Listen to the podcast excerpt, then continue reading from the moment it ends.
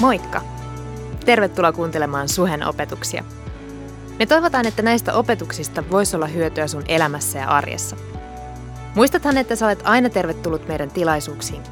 Osoitteet ja kellonajat ja lisätietoa muutenkin meidän seurakunnasta löydät osoitteesta www.suhe.net. Mutta nyt opetuksen pariin. Hei, lämpimästi tervetuloa vaan ihan jokaiselle kuulijalle ja katsojalle sinne, sinne striimin taakse. Täällä sitä jälleen ollaan, on sunnuntai ja paras paikka sunnuntaisin ollaan olla Herran huoneessa, mutta ei se oikeastaan ole vaan sunnuntaisin, vaan eikö se ole joka päivä, kun on parasta olla Jumalan läsnäolossa hänen huoneessa ja hänen seurakuntansa keskellä. Ja ja, Meillä alkaa tosiaan, niin kuin Dani sanoi, niin uusi saarnasarja tänään. Sen nimi on Synti. Uu, sanoiko joku synti? Kyllä, sanoin synti. Ähm, tämä ensimmäinen osa, tämä on kolmen viikon sarja ja tämä ensimmäinen osa on itse asiassa tällainen intro. Äh, hyvin laajasti käydään läpi vähän niitä perusteita – ja tota, sitten seuraavat kaksi osaa me syvennetään eri alueilla. Tätä mä toivon, että sä nautit tästä sarjasta. Sana synti voi osalle meistä olla aivan täysin neutraali sana. Kun taas osalle, luultavasti jo siinä kohtaa, kun mä sanoin ekan kerran synti, niin se alkoi aiheuttamaan jonkunlaista ahdistusta. Ja, ja sitten osalle meistä ehkä se on asia, josta me ei edes oikeastaan tiedä, että mistä me nyt ihan tarkalleen tänään puhutaan – ja, ja jotkut meistä, meidän joidenkin kosketuspinta tähän asiaan voi olla sellainen, että me on kuultu Magnum-jäätelön mainos, joka sanoo, että syntisen hyvää. Oli keissi mikä tahansa, niin mä toivon, että se pysyisi kanavalla ja tota, saadaan kuulla vähän lisää ja pohtia tätä asiaa lisää yhdessä just nyt. Mutta joskus jopa me kristityt äh, vältellään sanaa synti tai varsinkin siitä aiheesta puhumista, jolloin siitä voi muodostua helposti jopa seurakunnan keskellä tabu. No mähän menin Googleen ja Wikipediaan, niin kuin perinteisesti aina täytyy tehdä. Ja, ja Wikipedia kertoi mulle, että tapun kehittymisessä on usein kolme vaihetta. Joista ensimmäinen on se, että asioista vaietaan ylimalkaan – Toinen on se, että asioista käydään kevyttä saunakeskustelua, joka ei oikeasti johda mihinkään. Ja sitten kolmas aste on se, että asian käsittelyä vastustetaan voimakkaasti. Ja en tiedä susta, mutta kun mä luin nämä kehittymisen kohdat, niin mulle tuli mieleen, että ei ole lainkaan kaukaa haettua, etteikö synnistä ja siitä puhumisesta voisi tulla tabu myös seurakunnan keskellä. Koska synnistä vaietaan hyvin usein ylimalkaan ja synnistä käydään kevyttä saunakeskustelua, joka ei kuitenkaan välttämättä johda mihinkään oikeisiin toimenpiteisiin tai muutoksiin. Ja sen lisäksi ää, sen asian käsittelyä, synnin käsittelyä usein va- vastustetaan voimakkaasti. Mikrofoni meinaa tippua, niin mä korjaan sen nyt tässä kohtaa. Um, Mutta joo, me kuitenkin halutaan suhessa olla seurakuntaperhe, jossa me voidaan puhua ihan kaikesta. Me ei haluta, että meidän keskellä on tabuja, vajettuja aiheita, pimeitä nurkkia, että joku virtahepo on jossain olohuoneessa, vaan me uskotaan siihen, että hyvinvoiva, terve perhe on sellainen, jossa me voidaan puhua ihan kaikesta. Me voidaan puhua asioista suoraan ja me voidaan puhua asiasta rakkaudella. Joten, joten rakastetaan toisiamme niin paljon, että me voidaan myös puhua tästä aiheesta synti. Ootapas ihan hetkonen.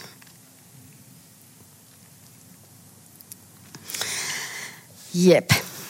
No niin, koska synti on hyvin perustavanlaatuinen raamatullinen käsite. Jos me ajatellaan, että me ei seurakuntana puhuta siitä, niin se on suorastaan vähän hassua. Mutta se on tosi tärkeä ää, osa kristillistä elämänkatsomusta. Me ei, me, koska me ilman ymmärrystä synnistä, meillä ei itse asiassa ole ymmärrystä armosta. Ja ilman ymmärrystä armosta meidän elämällä ei ole sitä kestävää, horjumatonta perustaa. josta itse asiassa Jeesus puhuu vertauksessa, ja Jeesuksen vertauksen sanoo, niin silloin meidän elämä ei ole sillä kallioperustalla, vaan me on rakennettu meidän talo hiekalle. Jolloin kun myrsky tulee, kriisi tulee, niin meidän elämä on ravistuksessa. Meidän elämää horjutetaan. Meidän ajatuksia, meidän uskomuksia horjutetaan. Ja meistä voi tuntua, että me menetetään ote, me menetetään hallinta meidän omasta elämästä. Toisaalta tämä myrskyn aiheuttama ravistelu ei välttämättä ole edes huono asia – koska se laittaa meidät pohtimaan asioita uudelta kannalta. Mä sanoisin, että tällainen myrsky, tällainen kriisi on kuitenkin meille aina mahdollisuus. Se on mahdollisuus löytää se kallio, se on, on mahdollisuus löytää jotain miestä vahvempaa. Se on mahdollisuus meille löytää armo. Ja toisaalta ilman ymmärrystä synnistä meillä ei ole myöskään tarvetta armolle oli kyseessä ei-kristitty tai kristitty ihminen, niin tämä voi olla totta meidän elämässä. Ilman, et, ilman että me ymmärretään meidän oma vajavuus, meidän syntisyys, niin meillä ei ole myöskään tarvetta armolle, jolloin meillä ei ole tarvetta Jumalalle ja meillä ei ole tarvetta Jumalan voiman ilmestymiselle meidän elämässä. Joten voi olla, että me eletään meidän elämää meidän rajallisen oman voiman, meidän rajallisen oman älyn varassa sen sijaan, että me kytkeydyttäisiin itse elämään. Voimaan, joka on ehtymätön, viisauteen, joka on rajaton. Joten mun päämäärä tänään ei ole kertoa meille, että me ollaan syntisiä, vaikka me sitä ollaankin ja tullaan siitäkin puhumaan, mutta se ei ole lainkaan tämän päivän pääasia, pääpointti. Vaan mun tarkoitus on herätellä meitä ajattelemaan, että mille me on rakennettu meidän elämä. Mille me nojataan, mihin lähteeseen me ollaan kytkeydytty. Ja mun rukous itse asiassa on se, että tämän hetken aikana, joka me saadaan nyt viettää yhdessä, niin että pyhä henki voisi näyttää meille niitä asioita, jossa me on vielä rakennettu hiekalle – jossa me ei siis ole rakennettu kalliolle ja totuudelle. Et missä kohtaa ikään kuin meidän jalka sutii, missä, missä me ollaan vielä horjutettavissa. Niin mun rukous on se, että pyhähenki voisi meille tänään näyttää ja sitä kautta meidän usko voisi vahvistua. Me saataisiin aivan uudella tavalla kokea Jumalan vapautta, Jumalan voimaa, Jumalan iloa ja Jumalan rauhaa meidän sydämessä. Me ollaan tänään roomalaiskirjeessä. Eli apostoli Paavali kirjoittaa kirjeen Rooman seurakunnalle. Ja jos sulla on raamattu siellä kotona, niin avaa mun kanssa yhdessä luvusta viisi. Eli kirje roomalaisille luku viisi. Ja tämähän on siis aivan huikea luku ja mua suorastaan harmittaa jo etukäteen, että me ei voida ihan jokaista jaetta käydä tänään läpi eikä edes ihan lukea. Mutta sen sijaan mä haastan sua, että, että tee sitä jälkeen tai tee se ensi viikolla. Ää, käy läpi tätä lukua viisi, ehkä sun perheen kanssa, jos sä oot karanteenissa perheen kanssa kotona, tai sun pienryhmän kanssa.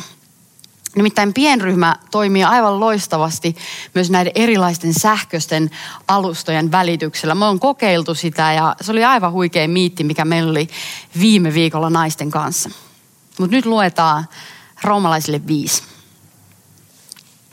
Kun nyt Jumala on tehnyt meidät, jotka uskomme vanhurskaiksi, meillä on Herramme Jeesuksen Kristuksen ansiosta rauha Jumalan kanssa. Kristus on avannut meille pääsyn tähän armoon, jossa nyt lujasti pysymme.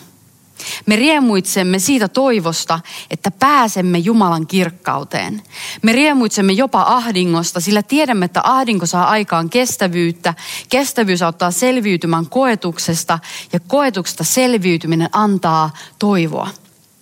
Eikä toivo ole turha, sillä Jumala on vuodattanut rakkautensa meidän sydämiimme antamalla meille pyhän hengen.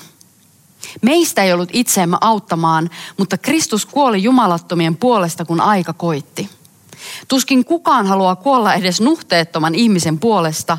hyvän ihmisen puolesta joku ehkä on valmis antamaan henkensä, mutta Jumala osoittaa rakkautensa meitä kohtaan siinä, että Kristus kuoli meidän puolestamme, kun vielä olimme syntisiä. Kun hän on nyt vuorettamalla verensä tehnyt meidät vanhurskaiksi, hän vielä paljon varmemmin pelastaa meidät tulevalta vihalta, eli kadotukselta.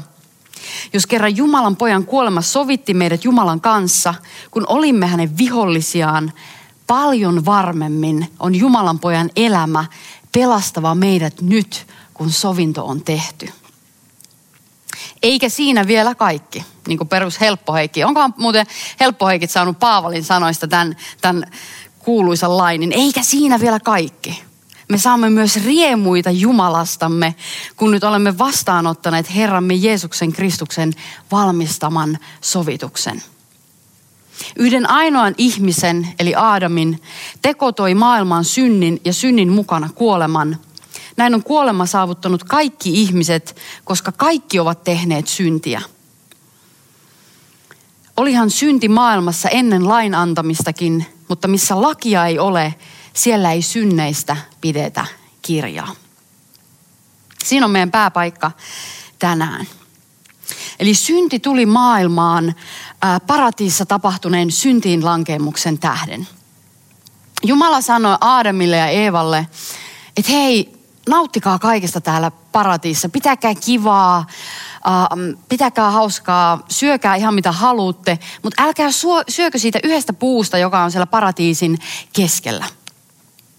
Mutta ja Eeva äh, teki just päinvastoin, kun Jumala sanoi, ja he söi siitä puusta. Jumala pyrki suojelemaan Aadamia ja Eevaa sanomaan, että hei älkää syökö siitä, ette te kuolisi. Mutta sen sijaan, että he olisivat kuunnellut sitä, niin Adam ja Eeva kuunteli käärmeenä esiintynyttä sielun vihollista, joka alkoi sanomaan, että no, ette te oikeasti kuole, vaan te itse asiassa tuutte sitten tietämään kaiken, sekä hyvän että pahan. Ja niinpä Adam ja Eeva astu vihollisen asettamaan ansaan. He toimi jo päinvastoin, he toimi vastoin Jumalan tahtoa, eli he teki syntiä – ja siten he menetti Jumalan parhaan suunnitelman heille. He menetti yhteyden Jumalaan. He menetti elämän yhdessä itse elämän kanssa. Hänen, joka on kaiken viisauden, kaiken voiman, kaiken terveyden, kaiken rakkauden lähde. He joutuu ulos paratiisista ja siten eroon Jumalasta. Synti siis erotti ihmisen ja Jumalan. Ihminen joutuu eroon Jumalasta silloin ja synti erottaa meidät ihmiset Jumalasta edelleen tänään, sillä Jumala on synnitön. Jumala on pyhdäs, Jumala on pyhä ja puhdas ja täydellinen, kun taas jokainen ihminen, jokainen meistä on tämän syntiin lankemuksen tähden lähtökohtaisesti syntinen. Lähtökohtaisesti taipuvainen tekemään huonoja valintoja, taipuvainen tekemään vastoin Jumalan hyvää tahtoa. Niinpä jokainen ihminen syntyy erossa Jumalasta – Jokainen ihminen syntyy vailla yhteyttä omaan luojaansa, vailla yhteyttä rakastamaan taivaan isään. Ja tämä ero Jumalasta toi ihmisen elämään kuoleman. Paavali kirjoitti jakessa 12, että Aadamin teko toi maailmaan synnin ja synnin mukana kuoleman. Eli synnin seuraus on kuolema. Mutta sä saatat sanoa, jos olet lukenut raamattua, mutta ei Adam kuollut heti. No ei kuollutkaan. Me voidaan lukea vanhasta testamentista hänen seikkailuista. Hän ei kuollut heti fyysisesti, mutta hän kyllä kuoli muutamien vuosien tai itse aika monienkin vuosien jälkeen. Kun taas paratiisissa, itse elämän yhteydessä, Adam olisi elänyt ikuisesti. Aivan kuten Jumalakin elää ikuisesti. Aaram eli elämän yhteydessä, täydellisessä suhteessa rakastavaan taivaan isään. Ja sen tähden myös jokaista meitä, jotka uskotaan Kristukseen, niin eräänä päivänä odottaa ikuinen elämä taivaassa, koska siellä me ollaan täydellisessä Jumalan läsnäolossa, missä ei ole syntiä, missä ei ole pahuutta, vaan se on täydellinen Jumalan läsnäolo, täydellinen Jumalan kirkkaus. Ja ainoastaan siellä Jumalan tahto tulee toteutumaan aivan sen täydessä mittakaavassa. Mutta samalla, vaikka Adam ei kuollutkaan heti fyysisesti, niin hän kuoli saman tien hengellisesti. Hän menetti yhteyden Jumalaan. Hän menetti suhteen Jumalaan. Ja sen tähden jokainen ihminen lähtökohtaisesti syntyy vailla suhdetta taivaan isään, eli hengellisesti kuolleena. Vasta kun me uskotaan Jeesukseen Kristukseen, kun me synnytään uudesti ja meistä tulee Jumalan lapsia, vasta kun pyhä henki tulee asumaan meihin, niin silloin me ollaan jälleen hengellisesti elossa – Silloin meillä on henki, meillä on yhteys taivaan isään auki, meillä on yhteys Jeesukseen ja pyhän henkeen auki. Ovi taivaan todellisuuteen on vasta silloin meidän elämässä auki. No sitten Paavali jatkaa seuraavassa jakeessa 13 sanomalla, että missä lakia ei ole, siellä ei synneistä pidetä kirjaa. Siinain vuorella Jumala antoi Moosekselle lain, eli kymmenen käskyä. Hän sai kiviset taulut käteensä. Ja Jumala teki sen sen tähden, että ihminen voisi ymmärtää, mitä synti on. Että ihminen voisi ymmärtää toisin sanoen, mikä on Jumalan hyvä tahto, mikä on hyväksi ihmiselle. Tästä synnin käsitteestä on hyvä ymmärtää, se, että tämän perisynnin tähden, eli se mitä, mitä Aadam teki, Aadam ja Eeva teki, eli tämän Aadamin tekemän synnin tähden, niin jokainen ihminen on lähtökohtaisesti syntinen. Me ollaan taipuvaisia niin, kuin, niin huonoihin Jumalan hyvän tahdon vastaisiin valintoihin. Esimerkiksi sota ei synny tyhjästä, vaan se kasvaa tästä ihmiskunnan syntiin langenneesta ja Jumalan vastaisesta perusolemuksesta sekä siitä, että niin kauan kun me eletään maan päällä, niin me ollaan pahuuden vaikutuspiirissä. Eli vihollisen, sielun vihollisen vaikutuspiirissä. Joten me voidaan tehdä syntiä tiedostaen tai tiedostamatta. Me voidaan toimia vastoin Jumalan hyvää tahtoa täysin tiedostamatta tai tiedostaen. Synnin tekemistä me voitaisiin kuvailla esim. siten, että jos meillä on jousipyssy ja meillä on jousi ja me ammutaan, niin me pikkusen osutaan sitä maalista ohi. Voi olla, että meidän näkökyky ei ole niin tarkka. Voi olla, että joku muu asia siinä jousessa ei ole niin kohdallaan. Mutta kun me ammutaan, niin se osuu sen maalin ohi. Tärkeää on kuitenkin myös muistaa se, että meillä on aina uusi mahdollisuus virittää se jousi ja ampua. Tai sitten ehkä toinen tapa ajatella synnin tekemistä on se, että, että me, jotka ollaan Kristuksessa, niin me vaelletaan siinä elämäntiellä. Me, me vaelletaan tiellä kohti elämää, kohti totuutta. Mutta sitten välillä meidän huoneen valintojen tähden – niin me ikään kuin astutaan harhaan siltä tieltä ja me pudotaan rähmälleen sinne ojaan mudan keskelle. Mutta samaan aikaan meillä on aina mahdollisuus nousta sieltä ojasta ylös. Se vaatii vaan sen, että me noustaan pystyyn ja me otetaan se askel takaisin elämän tielle. Meidän on tärkeää ymmärtää, että ihmisinä me ollaan luonnoltamme syntisiä. Eli se perusolemus on se, että, että me ollaan taipuvaisia tekemään just päinvastoin niin kuin Jumala on ajatellut tuossa meille hyväksi. Mutta se, että meillä on taipuvaisuus tehdä jotain, ei tarkoita sitä, että meidän tarvii tehdä syntiä.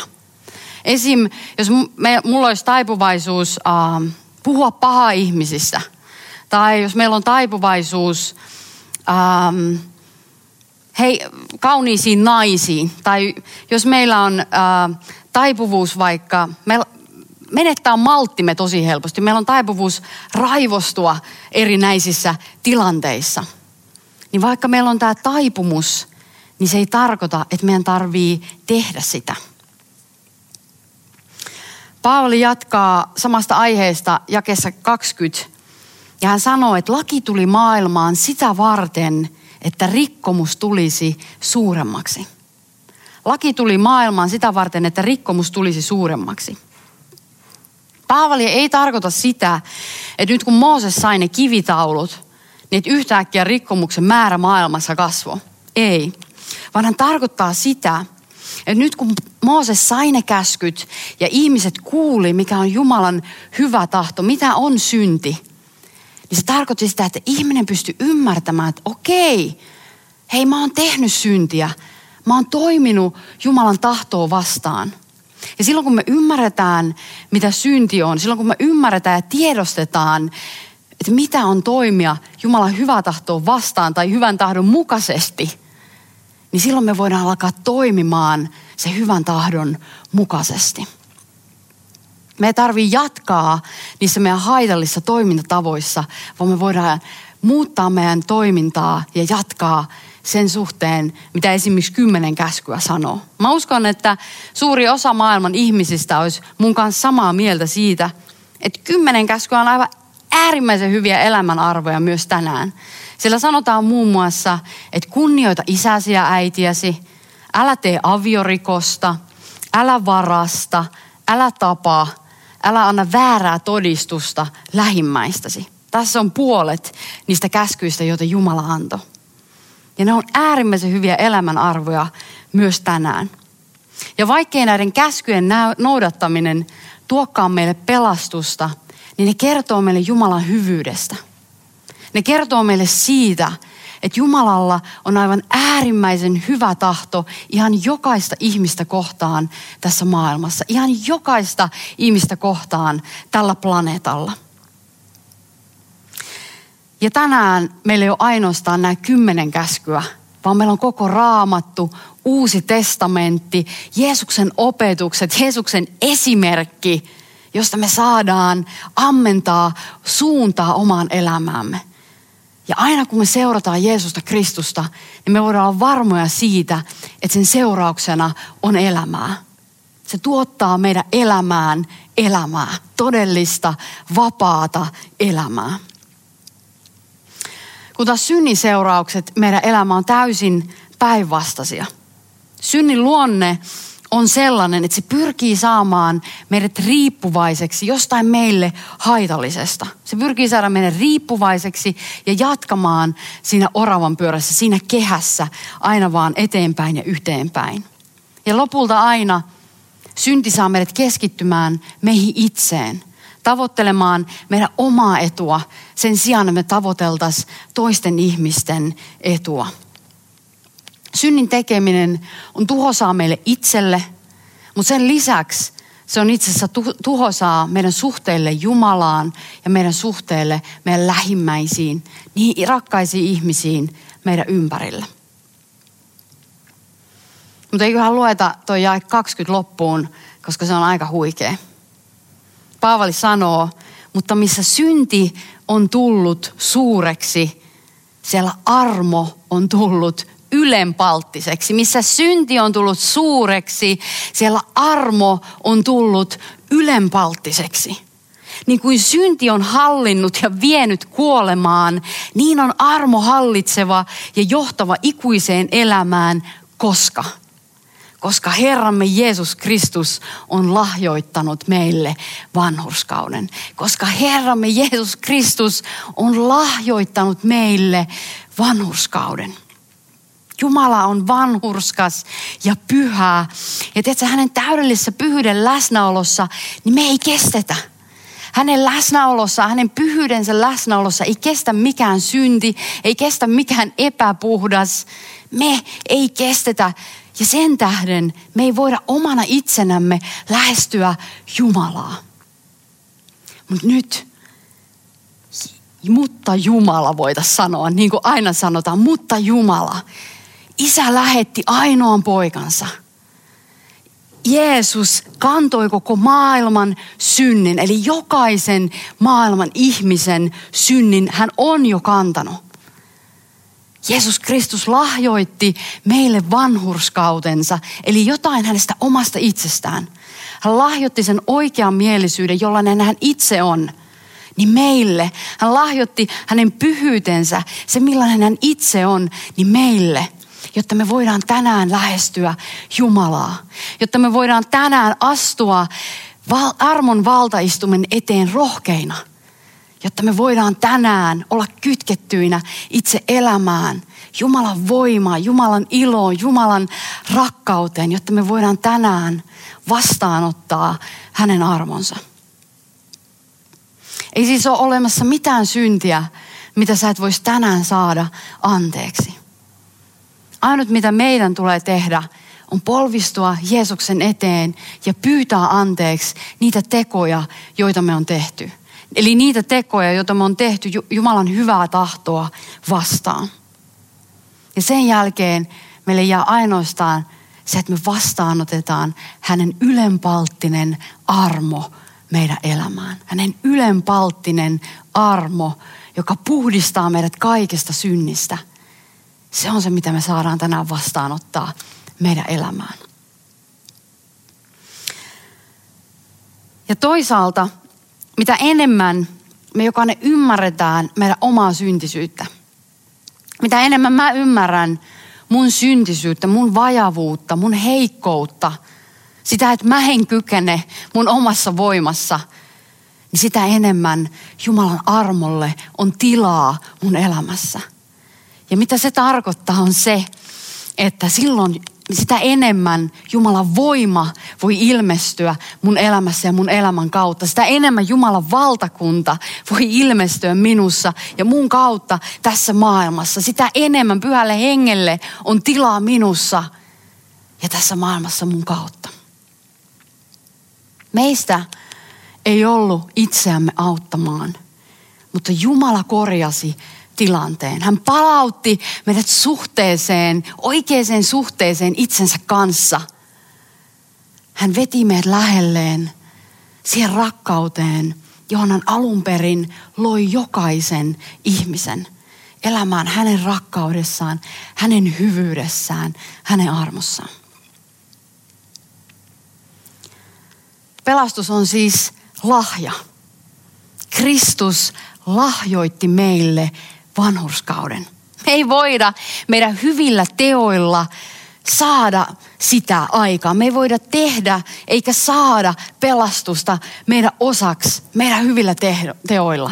Eikä me voida menettää niiden hyvien tekojen puutteella sitä pelastusta, joka meille on annettu lahjana.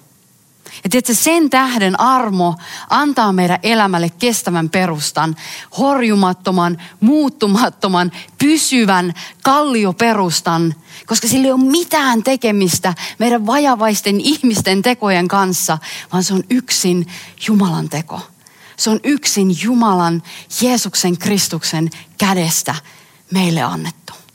Se on lahja sinulle ja minulle. Hyvät teot on kyllä seurausta Jumalan tuntemisesta. Hyvät teot on seurausta Jumalan rakkauden läsnäolosta meidän elämässä. Mutta hyvillä teoilla me ei voida ostaa pelastusta, me ei voida ostaa uskoa tai armoa, koska se ei yksinkertaisesti ole ostettavissa.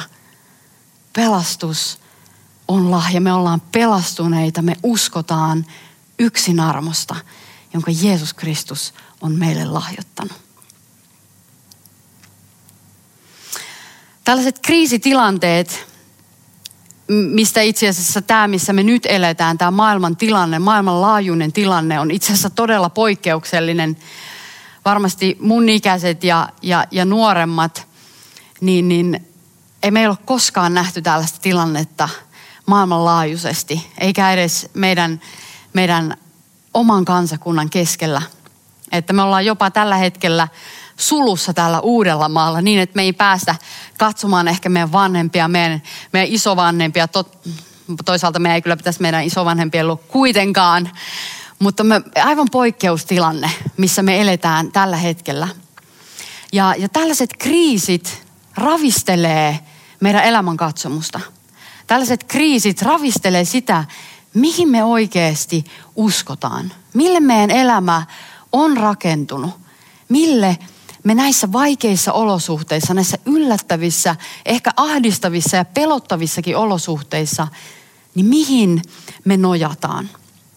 Ja sen tähden mä haluan, että sä voit tänään tietämällä tietää, että sä oot pelastettu. Jos mä jotain haluan sulle jättää tänään käteen, niin olkoon se tämä yksi asia. Mä haluan, että sä oot varma sun pelastuksesta. Nimittäin jos sä uskot, että Jeesus Kristus on Jumalan poika, ja sä tunnustat, että hän on sun elämän Herra, hän on sun pelastaja, ja sä haluat seurata Jeesusta sun elämässä, niin sä voit olla varma siitä, että sä oot Jumalan lapsi. Sä oot pelastettu, sä oot pelastunut, sä oot Jumalan lapsi. Pyhä henki asuu sinussa ja sä oot matkalla taivaaseen. Sä oot matkalla ikuisuuteen meidän kanssa. Mutta samaan aikaan tämä pelastus itse asiassa sisältää paljon enemmän kuin vain uskoon tulon ja taivaspaikan – Tämä on enemmän, eikä siinä vielä kaikki, voita sanoa uudelleen tässä kohtaa. Että ei siinä vielä kaikki, että me ollaan pelastettuja, vaan tämä pelastus pitää sisällä meidän elämään. Se antaa meidän elämään niin paljon enemmän. Jakeessa kymmenen Paavali sanoi, että jos kerran Jumalan pojan kuolema sovitti meidät Jumalan kanssa, kun olimme hänen vihollisiaan, eli kun me ei tunnettu häntä ja me toimittiin ihan miten sattuu, niin paljon varmemmin on Jumalan pojan elämä pelastava meidät nyt, kun sovinto on tehty. Eli paljon varmemmin on Jumalan pojan elämä pelastava meidät nyt. Tämä kreikankielinen sana, alkukielen sana sozo, mä en tiedä miten se sanotaan, mutta mennään sillä. Eli pelastaa se, mitä Paavali, on se, mitä Paavali käyttää. Ja se itse asiassa pitää sisällään koko kristityn elämänkaaren. Aina uskoon tulosta ikuisuuteen. Se sisältää kolme aikamuotoa. Mä oon pelastettu, mä pelastun ja mä tulen eränä päivänä pelastumaan. Uskoon tulossa me otetaan vastaan Jumalan armo ja se uskon lahja aivan ensimmäistä kertaa meidän elämässä – me saadaan suhde rakastavaan taivaan isään. Pyhä henki tulee asumaan meihin ja me ei olla enää hengellisesti kuolleita, vaan me ollaan hyvinkin elossa. Mä oon pelastunut. Me ollaan, meidät on pelastu, pelastettu Jumalan vihalta, niin kuin tämä paikka sanoo, eli kadotukselta. Me ei olla enää menossa helvettiin, vaan me ollaan matkalla taivaaseen, ikuiseen elämään Jumalan kanssa. Mutta sen lisäksi me pelastutaan tänään. Pyhä henki meissä, meissä kristityissä, vaikuttaa meissä jatkuvasti Jumalan tahdon mukaista elämää. Tämä sousou pitää sisällään täydellisen henkisen sekä fyysisen terveyden, jota pyhä henki ikään kuin jälleen rakentaa meissä – niin, että hän purkaa kaiken sen, mitä synti on saanut meissä aikaan ja jälleen rakentaa meidät siihen uuteen elämään. Jos me ajateltaisiin, että synti on tietokonevirus, niin pyhä henki on se, joka alkaa korjaamaan sitä viruksen aikaan saamaa tuhoa meissä. Niin, hän jälleen rakentaa ja hän alkaa koodaamaan meitä aivan uudella tavalla. Mä en ole mikään tietokonenörtti, mikä ehkä huomaa tästä mun retoriikasta. Mutta joka tapauksessa mennään loppuun asti. Niin pyhä henki purkaa kaiken se, mitä se virus on saanut meissä aikaan.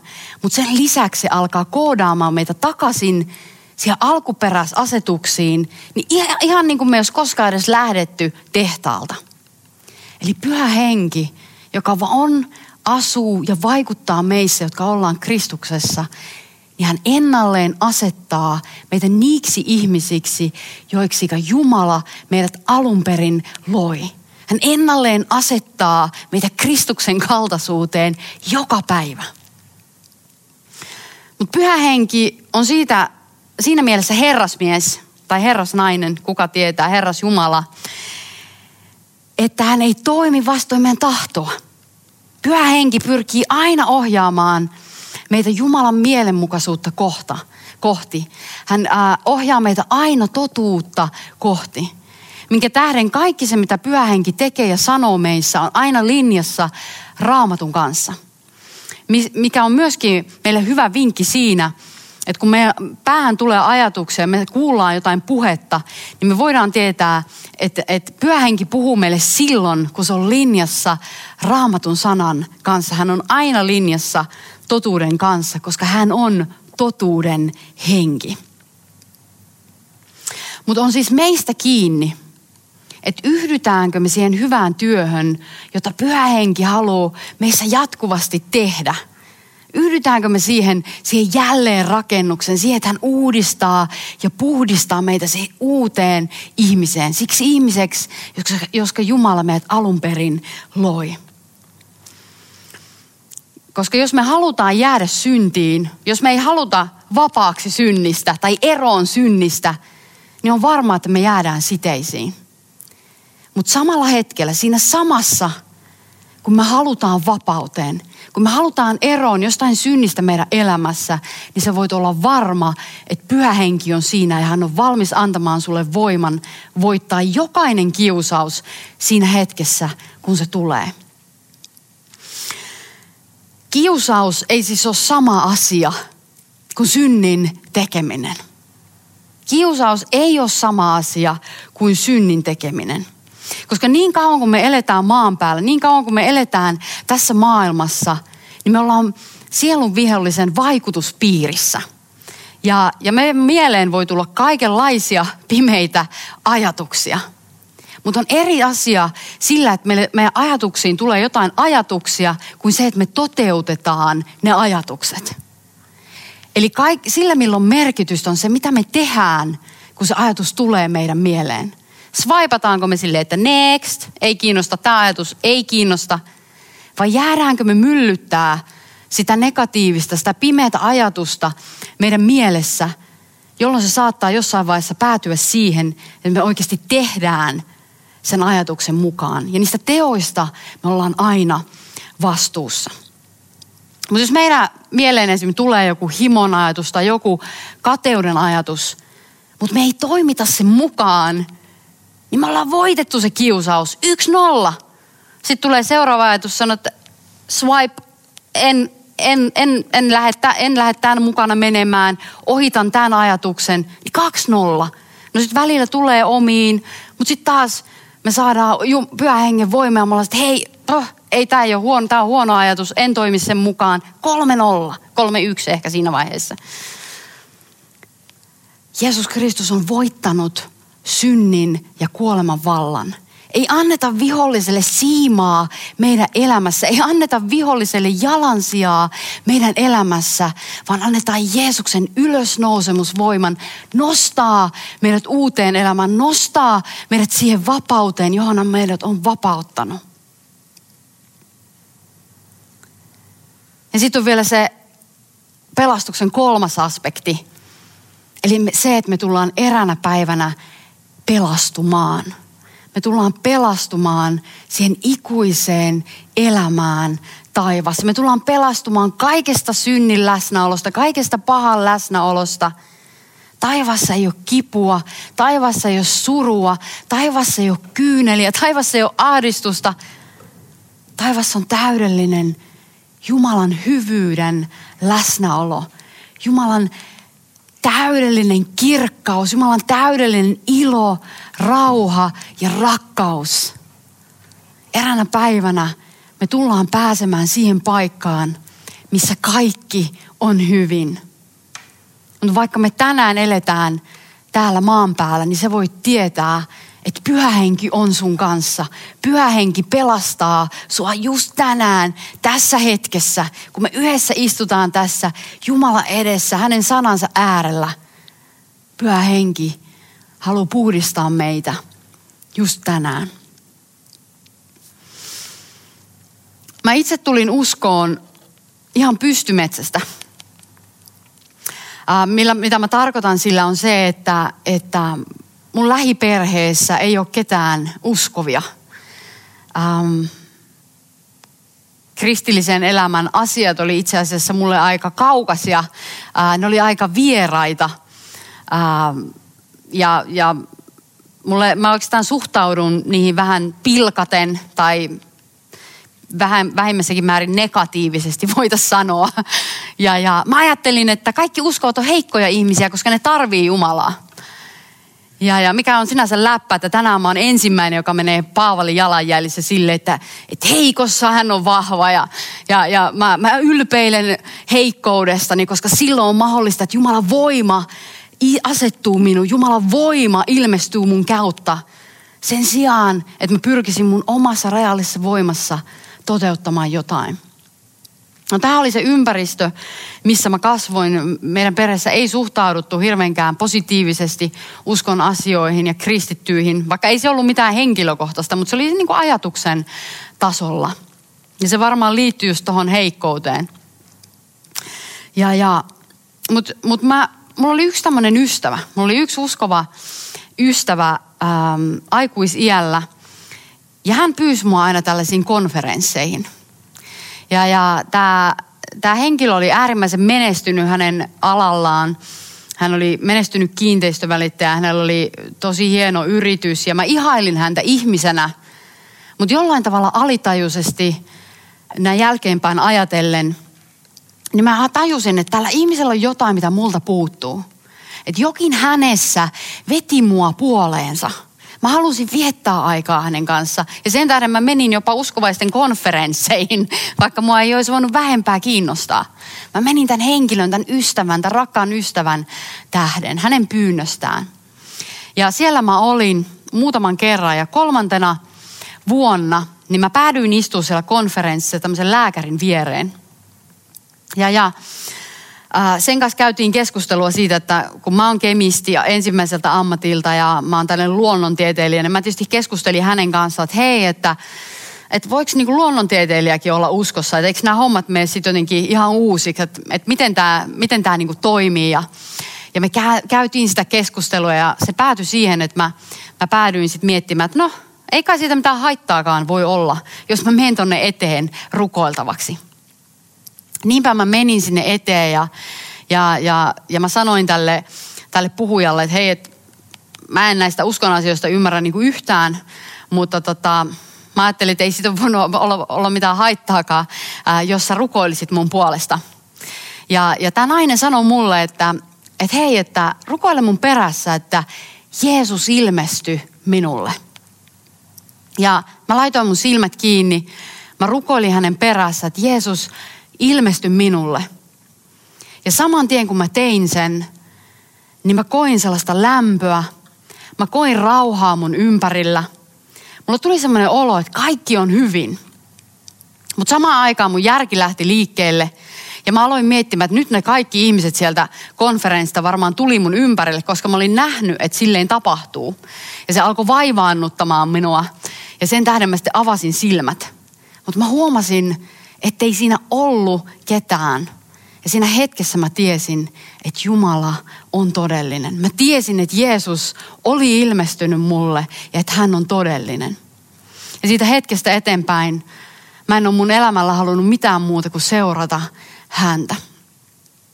Joten jos sä oot tänään siellä ruudun takana ja sä pohdit, että hei, ei sit ole mitään haittaa rukoilla Jumalaa tässä elämän tilanteessa – niin rukoile mun kanssa nyt, että Jeesus ilmesty minulle.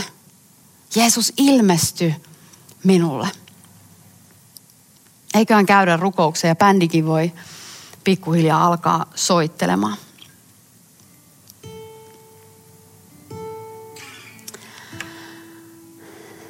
Jeesus, kiitos. Jeesus, kiitos. Kiitos elämän lahjasta.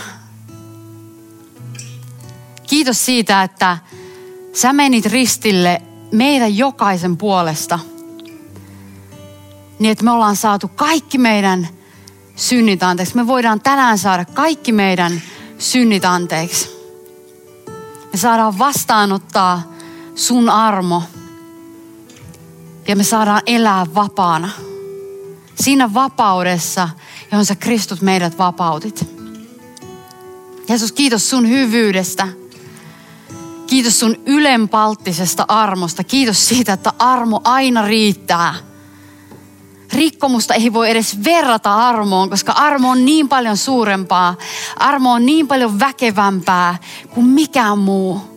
Jeesus, kiitos siitä, että sä voitit synnin vallan, sä voitit kuoleman vallan, niin että pyhä henki voi tänään nostaa meidät uuteen elämään Jeesuksessa Kristuksessa. Jeesus on ylistetty. Jeesus on kunnioitettu tässä hetkessä. Me halutaan vaan, vaan palvoa sua ja ylistää sua, korottaa sun pyhää nimeä. Jeesus, kiitos sun läsnäolosta, kiitos sun hyvyydestä. Ei ole mitään toista nimeä. Ei ole mitään nimeä, joka olisi ylempänä kuin sun nimi. Oot kuninkaiden kuningas. Oot herrojen herra. Sä oot mun elämän herra. Ja sä oot mun pelastaja. Jeesus, kiitos.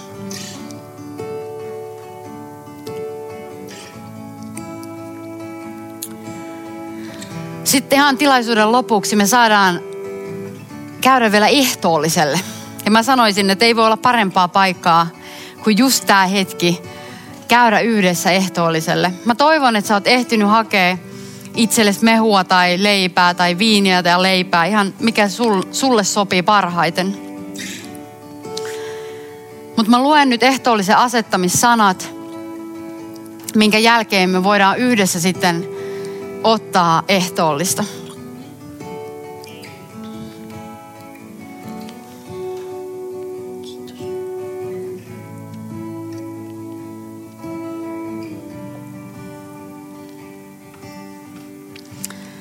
Herra Jeesus, sinä yönä, jona hänet kavallettiin, otti leivän, kiitti Jumalaa, mursi leivän ja sanoi, tämä on minun ruumiini, joka annetaan teidän puolestanne. Tehkää tämä minun muistokseni. Samoin hän otti aterian jälkeen maljan ja sanoi, tämä malja on uusi liitto minun veressäni. Niin usein kuin siitä juotte, tehkää se minun muistokseni. Niin usein kuin te syötte tätä leipää ja juotte tästä maljasta, te siis julistatte Herran kuolemaa siihen asti, kun hän tulee. Jeesus, kiitos sun ristin työstä. Mä halutaan vielä oikein hiljentua sun eteen ja, ja muistella sitä, mitä sä oot tehnyt ihan jokaisen meidän puolesta. Niin että se yleisnousemusvoima, sun verenvoima voisi tänään asettuu meihin. Että sä, joka kannoit kaikki meidän synnit, niin että sä voisit vapauttaa meidät tänään kaikista meidän synnisiteistä. Jeesus, kiitos sun ruumiista, jota tämä leipä edustaa. Otetaan yhdessä ehtoollista. Jeesuksen ruumis meidän puolestamme annettu.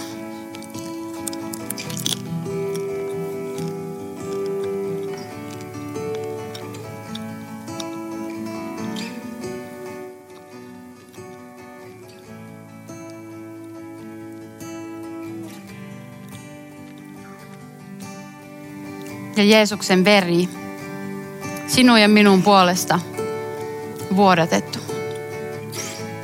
Kiitos Jeesus.